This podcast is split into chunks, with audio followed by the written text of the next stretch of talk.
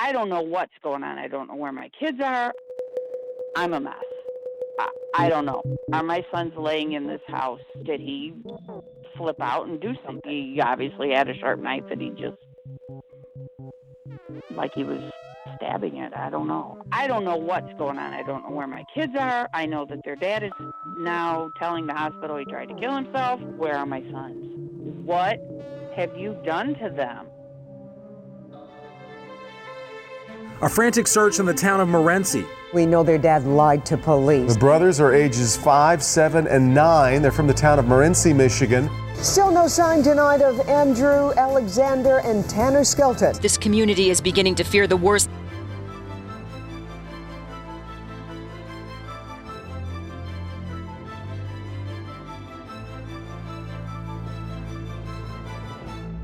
Tanya and I have started talking about once or twice a week, usually in the evenings after work, just checking in with each other. In addition to working, she's been preparing for her daughter's wedding. She's been busy. When we talk, it's mostly about the boys, but there are normal, mundane sidebars and tangents that anyone has in a regular conversation. You last heard her telling us the quote unquote backstory of the kids going missing.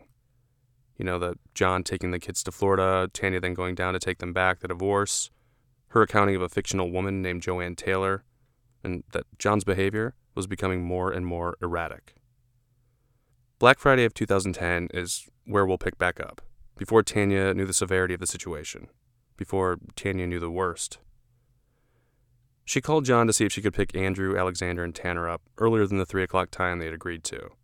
John told Tanya that he and the boys were not home. And then the next time, well, the boys weren't home, but he was home because he had things he was doing on his house. And so the boys had gone and, and stayed the night with these friends who was Joanne Taylor and her husband and their kids. I think that's when I found out, well, I haven't been exactly honest with you.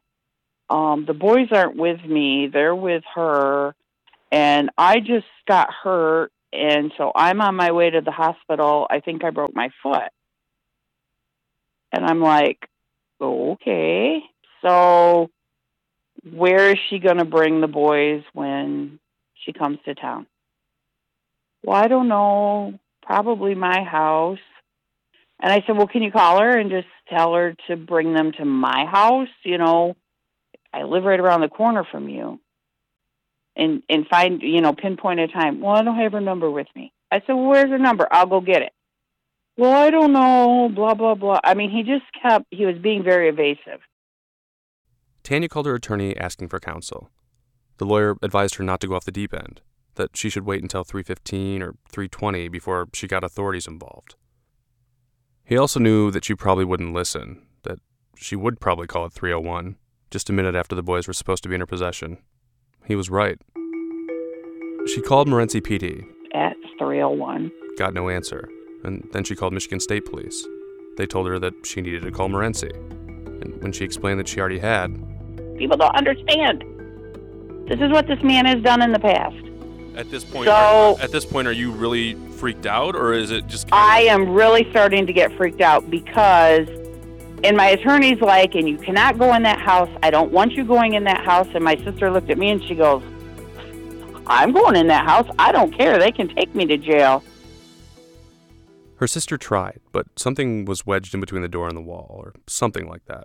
Tanya couldn't remember exactly, but the door was purposely blocked. The search was still on for police. In fact, Tanya's dad and brother in law started driving around town looking for an officer. And while that was going on, Tanya called the hospital that John was in to find out more. She said a nurse, after verifying that her and John were still legally married, told her what was going on. He said that John had tried to kill himself, or at least that's what he told them when he came in. And that he tried to hang himself and he fell or something and thinks he broke his foot, so he came to the hospital. To process all this, just try to imagine. I don't know what's going on. I don't know where my kids are. I know that their dad is now telling the hospital he tried to kill himself. He doesn't have a phone number of how I can get a hold of the people that have my children. He's rambling, mumbling nonsense to me on the phone by this point. So I'm a mess. I, I don't know. Are my sons laying in this house? Did he flip out and do something? So obviously, we now know that the boys weren't in the house, but what they found was mass destruction. They, being the police, found the mess John left behind. I had a gallon glass jar, and that was smashed into a bazillion pieces in the kitchen sink. A solid oak corner curio cabinet. He destroyed it. Smashed the shelves, broke the wood. It was in a million pieces. Our bed, and about every three inches, there was like a six inch gash where he had slashed the bed like he was stabbing it. I don't know. I see rage and anger at something, me, for whatever reason. Chief Weeks was off duty, but when he got word of what was happening, he rushed to the station. By 11 p.m. Friday night, an Amber Alert was put out for the boys. Chief Weeks contacted Tanya at her home at 1:30 a.m., early Saturday morning. Of course, obviously, I was not sleeping. The chief asked Tanya to come down to the station. He said, by the time the sun comes up, the FBI will be here. They are on their way now. Um, there will be people from Washington, D.C. on the ground. And he said, I don't know when the next time is that we are going to be able to all sit down one on one because there's going to be a lot of people here really, really soon. John's opinion of what created this situation differed from Tanya's. Her view was that John was losing grip on life. His was that Tanya actually stole the boys from him down in Florida. This just gets me every time I think about it. He was hung up on the fact that I betrayed him by coming to Florida and taking our children away from him with the with police presence. He was upset because he stole them and you stole them back to where they belong. Yeah. Yeah. What he did was okay in his mind. All the way up until John made the kids disappear in one fashion or another. He and Tanya had been seeing a counselor. John thought that maybe he and Tanya could get back together. Tanya said she was going to these sessions to keep the peace. Did you ever feel like there were moments there where maybe the two of you, you know, didn't connect on any certain level, but maybe you had compassion for each other again? On my part, no. I knew in my heart that our marriage was over and that this counseling was not going to work. And then he wanted answers like, when are you moving back in? And, and when can we quit doing this counseling and get back to the way things were? And, and it's, we are not going to get back to the way things were in three sessions. And you're saying three one hour sessions. It's not going to happen. And you're saying this directly to him? Yeah. Okay. I, I, I'm telling him I don't understand how you think three sessions is going to fix Everything because at this point the, the I still don't trust you. So we talked about him being a smart guy. He's he's not a dummy, right? I think No, he's not. He's very intelligent. He's very intelligent. So my question is, when you talk about him in, in this situation with the counseling, and it, it almost seems like there's he might be a smart guy, but there's like a break from reality, or maybe he Yeah. creates his own reality, and he doesn't want to see I- the I- truth. Is that true? Yeah, I think that's it. He has John's reality, and he doesn't understand why I can't just forgive and forget. The reason for John's disconnect could be related to any number of real breakdowns happening in his life. Or it could have something to do with the fact that he loved reality that wasn't a reality at all. I blame a lot of it on the fact that he played so many different ro- online role playing games with um, druids and um, um, witches and oh, I don't know. I just thought it was all stupid. I think what you're getting at though is that he was like he was escaping to this alternate reality, right? And Yeah. And it's Yeah. kind of like maybe He somehow just- seeped into the real life for him. Yeah, he just lost grip on life.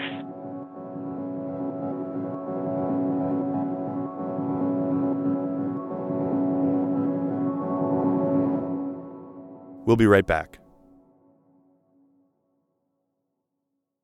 When the family was still a family, all living together under the same roof, John was there as a dad, as a husband, but not totally and not all the time. If you had to say overall, was was John a good dad? Uh, he was. Yes. He he loved the boys. This statement surprised me a bit. It's hard to be objective in her position, to be level headed and not answer with anger. Tanya said John would teach the boys things. In fact, he was helping the boys build a treehouse in the backyard. At times, he was there for them, at least part time. But more often than not, he could be found alone inside his home office, drinking his beer and smoking his cigarettes, sometimes for 12 hours or more at a time. Do you think there's any part of him that resented you and and the fact that he had a family and that he like felt like he was obligated to be part of this when he obviously wanted to be isolated and by himself? You know, when I think about it now at times, yeah, I think there was um he was happiest alone um in his little fantasy land.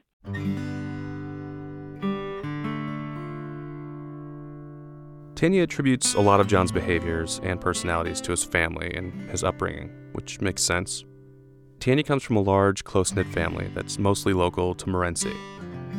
John comes from a large family too, but it was splintered, and according to Tanya, there was a lot of infighting, family fighting family. Some of the family in Michigan and some in Florida. Tanya also told me to figure out why John acts the way he acts, look no further than his own parents. She says John's mom and dad, William and Roxanne, would travel to Michigan and visit their family members for several days before they let John know that they were in town. In fact, she said there was one visit in particular in which John's parents came to Michigan, visited family, and we're back home in Jacksonville before Tanya and John even knew it. Remember how we talked about John destroying all the things Tanya loved?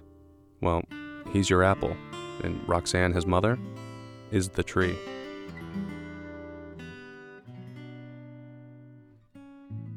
His mom got mad at he and I at John and I one time. She ripped up every single picture she had of Andrew and mailed them to us Oh my gosh. because she was mad at her son.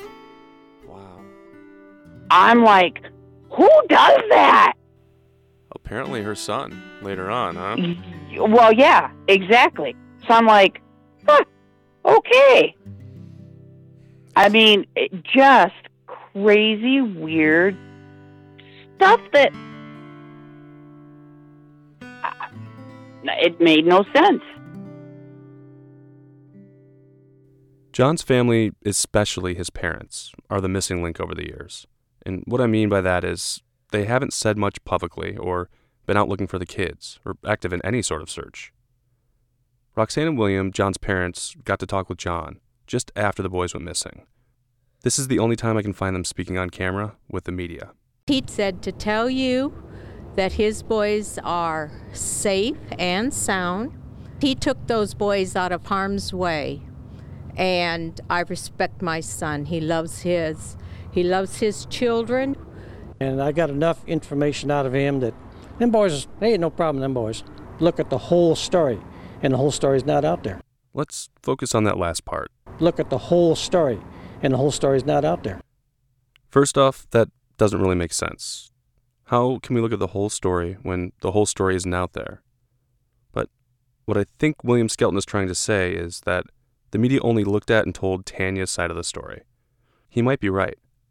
Her story was everything for police. She seemed to be the only reliable source. John was questioned, but from the very beginning, his stories were inconsistent. One minute he gave the boys to a woman named Joanne Taylor, the next it was an underground group. Nobody trusted his words. Remember how adamant Chief Weeks was about this? Certainly, the information that we that uh, that's in the investigation would indicate that he's been very untruthful. So I've been on a mission to track down the Skeltons. His parents, sisters, aunts, uncles, anyone. And I finally did make contact with a cousin. I won't name her because, well, you'll eventually understand why. But for the sake of the story, we'll call her Sarah. I called Sarah on a Thursday back in July 2017. She picked up the phone with a simple hello, but when I told her who I was and what I was doing, she lit into me with how awful the media has been, how everyone telling this story is a liar. She said nobody mm-hmm. comes to John's family asking for the truth. And of course, that's when I told her that's what I'm doing right now. That's why I'm here. I'm asking you for the truth now. She eventually did calm down and agreed to meet with me the following day, a Friday. For me, this was a huge breakthrough, being able to talk to the quote unquote other side. When Friday came, I hopped into a car with a photojournalist, hoping to capture the audio and video from our conversation. As we got closer to town, I called Sarah, and that's when she backed out. But not before laying into me once again. And I regret that I didn't record this phone call, but what I did was type out the parts of the conversation that I could remember immediately after I hung up. And here's what she said I decided that I don't want to talk to you or be in the news. Whatever. I don't care anymore. The kids are hidden or they're gone, whatever. I don't care anymore. You're all just going to tell her side of the story anyway. And of course, that's when I interjected that my intention is to tell the whole story, meaning hers and everyone else's. And she went back to it with, You're just going to tell her, of course, meaning Tanya, her side of the story anyway. And before she hung up on me, I asked if there was any other family members around town that would be willing to speak with me. She said, Nope. We've decided that we don't want to be part of it. So here I was, making the two hour drive, now with no interview and a photographer at my side. I decided to give Tanya a call take a shot in the dark and see if she had the day off. As luck would have it, she did. Not only did she have the day off, but she was now inviting us over to her house. This would be the very first time that I would speak to Tanya in person. We pulled up to a cozy little house about three blocks south of downtown Morenci, and there in the doorway was Tanya. She smiled and waved us in. As we began setting up tripods and cameras in her living room, which was decorated with picture after picture of the boys, of course, and her daughters, we started to chat. You're just like going. I didn't want to assume though. Um, Talking with her felt much different here. It was much more intimate. Uh, there is a question that I think people are probably going to ask me is, why why does Tanya want to do this? And I know you, we've talked about it off camera, but why why are you letting us in like this? Um, you know, the more that I can talk about my boys and share their story and have it on social media, on the news, um, the greater chance that that one person that we are waiting to see our story that knows something, um, the greater chance of them seeing it. I talked to Larry Weeks, and Larry Weeks tells me that he doesn't think there's another person on the face of the earth that knows what happened to those boys other than John. Do you think that that's true? I think deep down, yes, but there's part of me that wants to think that there is someone else that helped, and eventually they will, the guilt will get to them. Guilt is a heavy thing to carry around. Some are better at carrying it than others.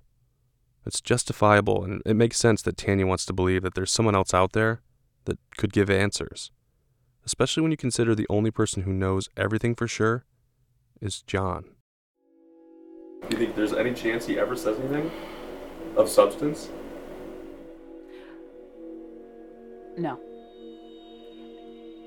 If he's continued to play the selfish, um, haha, I won because I know and you don't. Um, I don't know if I'll ever know in this lifetime. In a prior trip, I caught up with Tanya's longtime friend, Kathy Herrera. She has her own theories. Yeah, trying to reach um, John's parents too, with no luck. And I, I believe with all my heart that they know something. You think so? I do. Based on the conversation they had and the um. Yes. Yeah. I just don't know as a grandparent. I don't care if it's your child. If it were my child and he did something that was wrong, actually my other son did, and I'm the one who turned him into the police. Hmm. And I believe that that's something you just do. That's the right thing. And and that to me is is not saying good things about them, you know? And they've been very well, why weren't they up here the minute that the, they heard those boys were missing? They never came up. They never wanted to go search. They never, no questions, no anything. That's weird.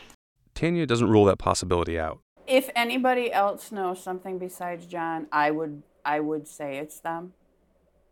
Um, and I think what makes me think that, for the most part, is that after the first day of the boys having gone missing, there have been no contact to any of us, myself, my family, um, even voluntarily to the police that I'm aware of.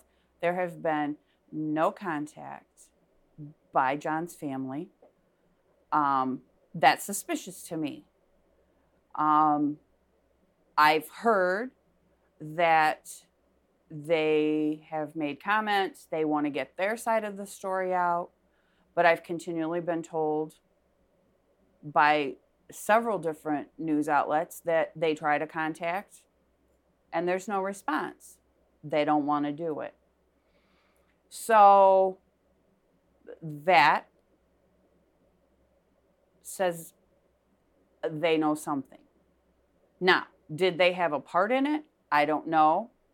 Did John share with them the one time that he was, you know, that first time that, that they visited with him? His parents. His parents. Um, because ever, ever since then, you know, it's like nothing. Nothing. And I know, were the shoe on the other foot, that my parents would be doing everything in their power to bring their grandchildren home. These thoughts have been running through my head for a while now. I was wondering why. Why I didn't see more of John's family show up in searches, and articles, and interviews, and all the stuff that I've looked at and gone through while putting this story together. Why? Why weren't they central figures in the efforts to find the kids? You'd think that they'd want to help them, but it didn't seem that way at all. Whatever John told his parents in that meeting seemed to be enough for them. But what did he say? Roxanne and William wouldn't say anything more than, Them boys, they ain't no problem, them boys. All right, I'm going to jump ahead. After I talked with Tanya, I talked to some people around town.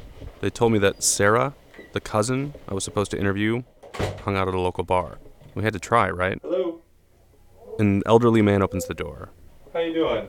Good. Hey, my name's Jeremy I'm from Channel 4 Detroit. There are four or five older men hanging out, but no sign of Sarah, John's cousin. When I couldn't find her, I tried calling her one last time. No answer. In my original conversation with the cousin, she pulled no punches and was adamant that Tanya abused her children. What do you say to those claims? That has all been investigated. I was investigated, I was interrogated as well. My house was searched, my computer was searched, all of my stuff was gone through as well. There were interviews with school teachers, school administrators who are trained to see abuse in children, who said to the police, I have never seen more l- children more loved and cared for by their mother. Those children were not abused. There is no way. And anyone who truly knows me knows my children come first, always have, always will. My dream job was to be a mom, and within the first year of getting married, I was pregnant for my first child. And this year marks 30 years that I've been a mom. And it is the greatest job in the world. Remember, Tanya has two older daughters, much older than the boys, from a prior relationship. And now I get to be a grandma too. But to say that I abused my sons kills me. And and said cousin, whose name we will not mention, um, there were a couple summers that I watched her child, and actually her children, because a couple, one summer I I supervised her teenaged daughters, as well as watching her son, who played at my house for a few days a week. And why would she Um, give you her children if she thought there was abuse? And so, if I was abusing children, why would you allow your son to come and allow me to be in charge and responsible for him?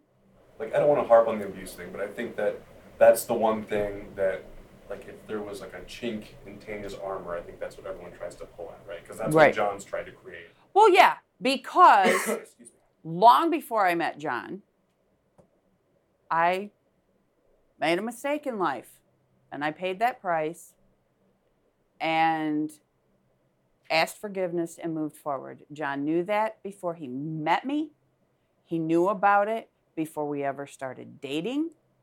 And that is um, a selfish, low blow move to pull that out and say that that's what I was doing to my children because that is no way near what happened in my life several years ago.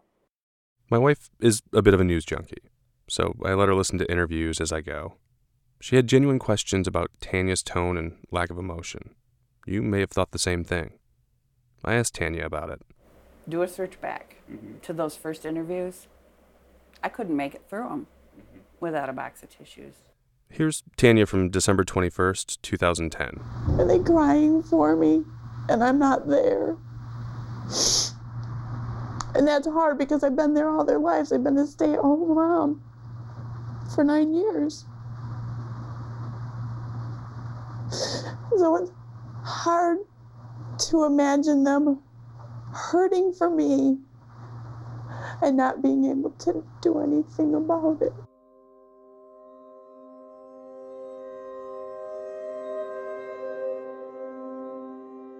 There are several more interviews just like this one, but now You don't know. Are the boys out there? Are they going to see? Are they going to hear? And the loving, caring sons that I raise to the ages, they don't they don't like mom to cry and be upset. They want mom this is who they know. This is what they want. You know.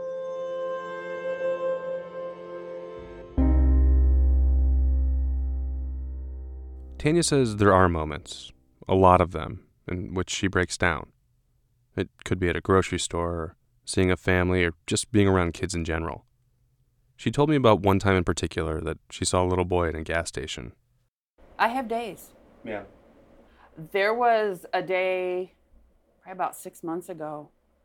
Um, I stopped in at the gas station on my way to work, get gas, grabbed a bottle of Coke to drink on the way to work, and a grandma and her little grandson came in the store while I was in there. His mannerisms, the way he talked, was my Andrew, through and through. And it was all I could do to get out of that store and in my car. And instead of heading west to work, I drove right back here. Um, it hits me like that. I wondered aloud to Tanya about the police and if it's tough to have faith in them after an ordeal like this. Seven years, no answers. Not that I personally doubt the job they've done. Do you think the police have done a good job? Yes. Like, y- you do. Yes. Because it's like this thing where, like, as a mom, you're not going to be satisfied until you have an answer. until you Right. know. But I have, it has been shared that my son's is like the number one unsolved, we want it solved, resolved case in the state. But Tanya realizes that it's not that easy. The police are working with what they have little, hard, tangible evidence, and a father who refuses to cooperate. Days, weeks, months, and years have passed since the boys disappeared. A lot has changed for Tanya. About a year after the boys went missing, Tanya broke completely. She checked herself into a mental hospital. She had to unplug from everything to regain sanity. She says since the moment that she walked out those doors, she's been a different person. She's been stronger, independent. She admits maybe a bit too independent. As you heard her say, she's as whole as someone in her position can be.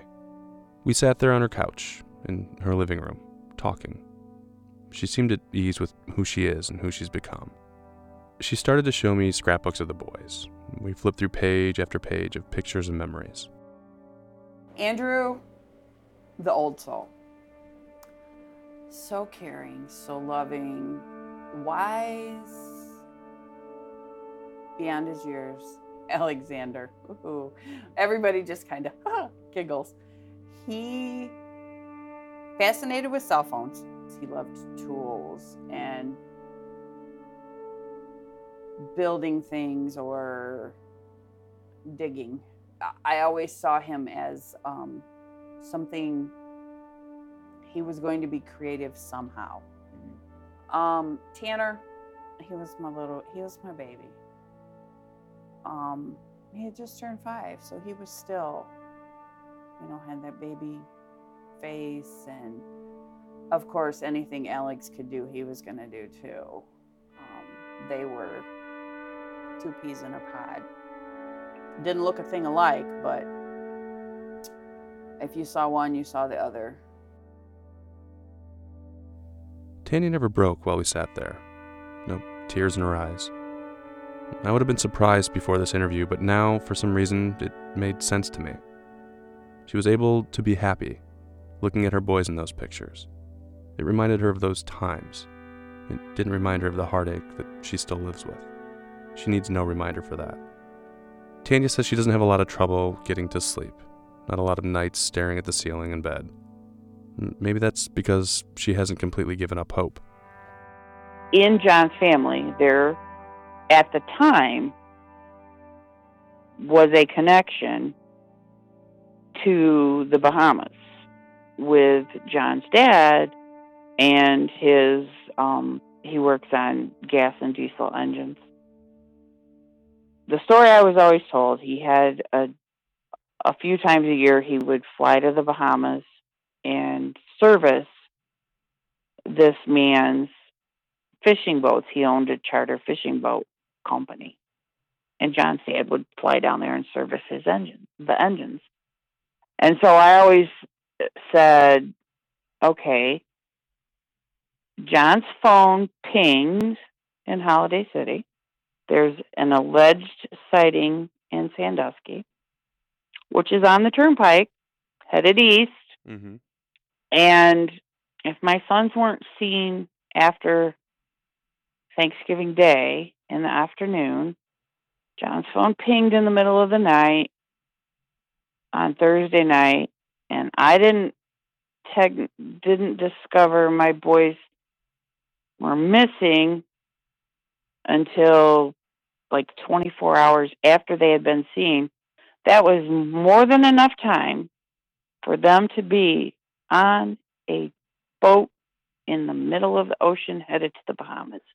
Because if you're on a private boat and you're going to, nobody's looking for passports or birth certificates. Hmm. And I don't know about you, but if someone told me that I could wear shorts and go barefoot and play in the ocean all day, I'd be all about it. Absolutely. And swim and fish and not have to go to school. But that's my little fantasy. In a perfect world, that's what happened.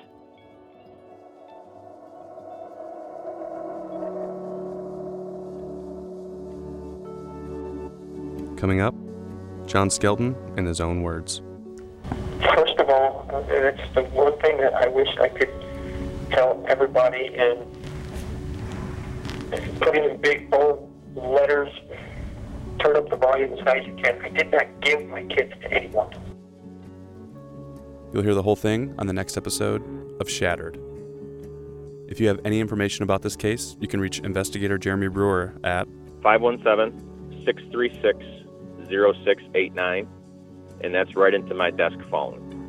If you'd like to see and hear more about the Skelton Boys and what's going on in Morenci and how we're covering the ongoing search, go to shatteredpodcast.com. We're on Twitter, Facebook, and Instagram at Shattered Podcast. Over on our Facebook page, Marilyn just wrote, quote, The idea that these children were murdered just doesn't sit well with me. I think he took them someplace and they've been lied to and hidden away. Their grandmother was on TV coming down the steps of jail after having visited the father, and she doesn't look upset at all. If they were my grands and she means her grandkids, I would move heaven and earth to find them, unless I knew where they were. End quote. And if you have any comments or anything you'd like to share with us at all, please feel free to send it to us on Facebook or our other social media accounts. And last thing, please share this podcast with someone who might want to hear it. Investigators want people listening, watching, and helping. Also, rate and review us on Apple Podcasts. That's one of the best ways to make other people aware of the show. Until next week.